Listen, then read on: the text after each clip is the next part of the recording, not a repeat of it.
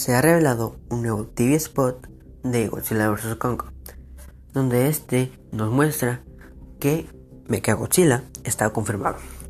Mechagodzilla aparecerá en esta película. ¿Por qué lo digo? Porque en el tráiler se muestra el juego de Godzilla enfocado a una máquina. No parece, no parece Kong. Se podría decir que Mechagodzilla está casi confirmadísimo.